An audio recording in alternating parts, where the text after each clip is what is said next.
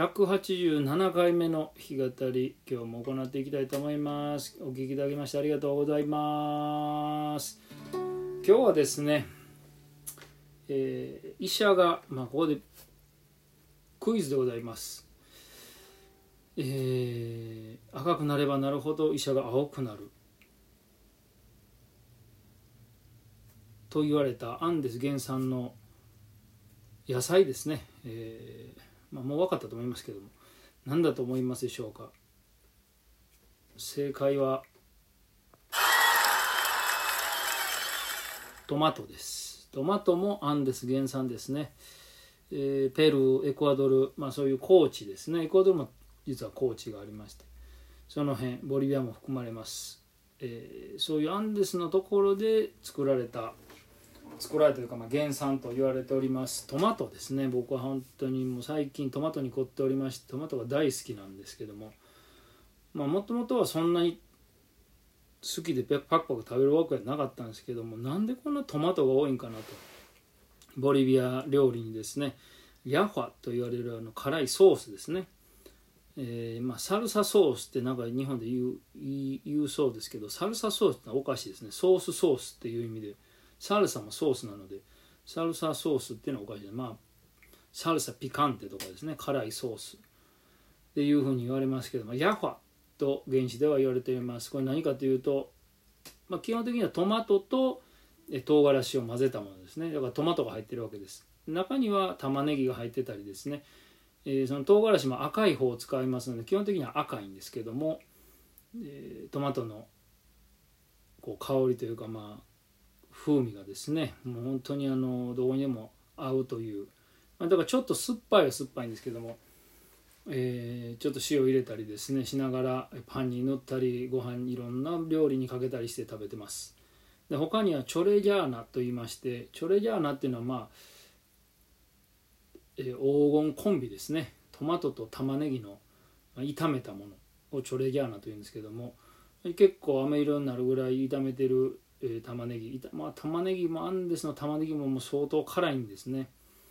ちなみにトマトはですね皮は食べません。というか食べれません。硬すぎて。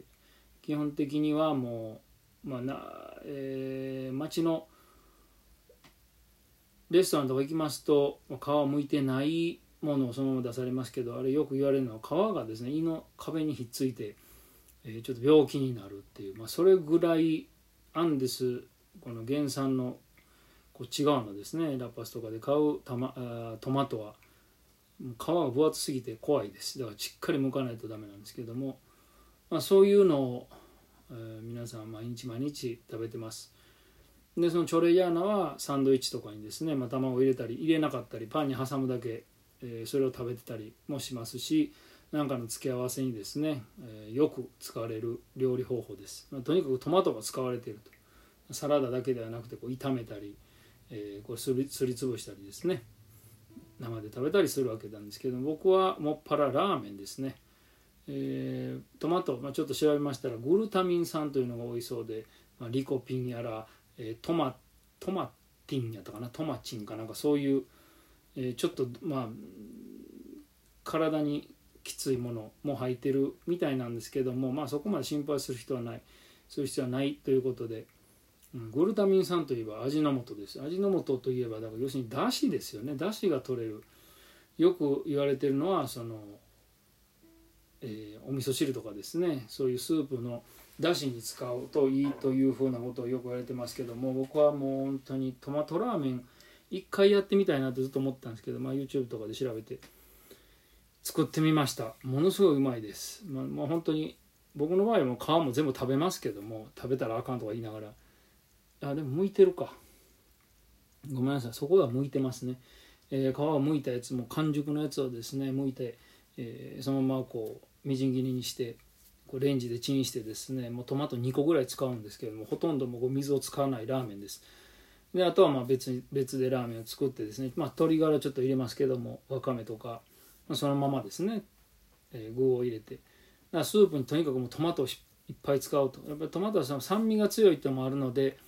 ちょっときつい人はこう砂糖とかですね蜂蜜を入れてもいいかもしれないですけども僕はそんな気にならないのでそのまま使ってます。あとはまあ醤油だしとかですね。醤油だしじゃない醤油をちょっと入れたりにんにく醤油とかですね入れて食べてます。めちゃくちゃうまいですね。トマトのそのだしの濃さっていうんですかね。全然酸っぱさもなくえぐみもなく昆布とかで取っただしとほとんど変わらないっていうことを言われてますけどもラーメンに使うとやっぱりそのまま、ね、やっぱこう汁も飲みたいしみたいな感じでじゃあそのちゃんとした体に汁をっていうことでスープをっていうことで調べたらトマトがいいっていうことで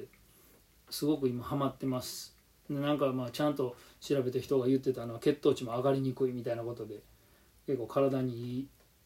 いいというようなことをまあささやかれてるんですね。まあこんな感じでアンデスの果物果物というかまあ野菜ですけどもほとんど果物に近いものですね。トマト。アンデス原産ということでもうそれはそれは紫外線標高の高いところから受ける。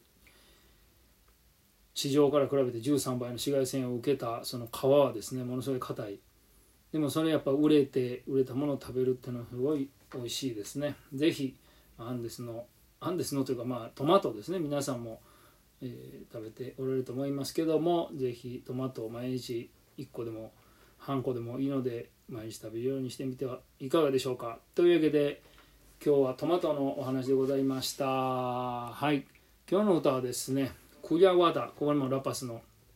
まあ、ダンスです。僕が大好きなダンスの一つですね、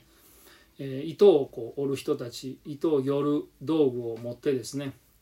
まあ、布を作る職人たちのダンスですね。だからこうこう糸をよってあの毛糸を作る道具とかを持って踊りますけども「あいめいれ」よく,、まあ、よく出てくる言葉ですけども「もう明日僕は行ってしまう君を残して」みたいな。えー、本当の愛を君にあげたんだけど、えー、どうしてその君はそれを受け取ってくれなかったんだ他の男にまあこの場合は男も女もそうなんですけど他の人のところに行ったんだろう。行きたいのかそれほど行きたいのかい、ね、っていうような僕は、えー、明日行ってしまおう遠くここから遠くへ行ってしまおうもうレホーズではキーみたいなもうそんないつも通りのこの歌詞なんですけどもお聴きください「愛メイ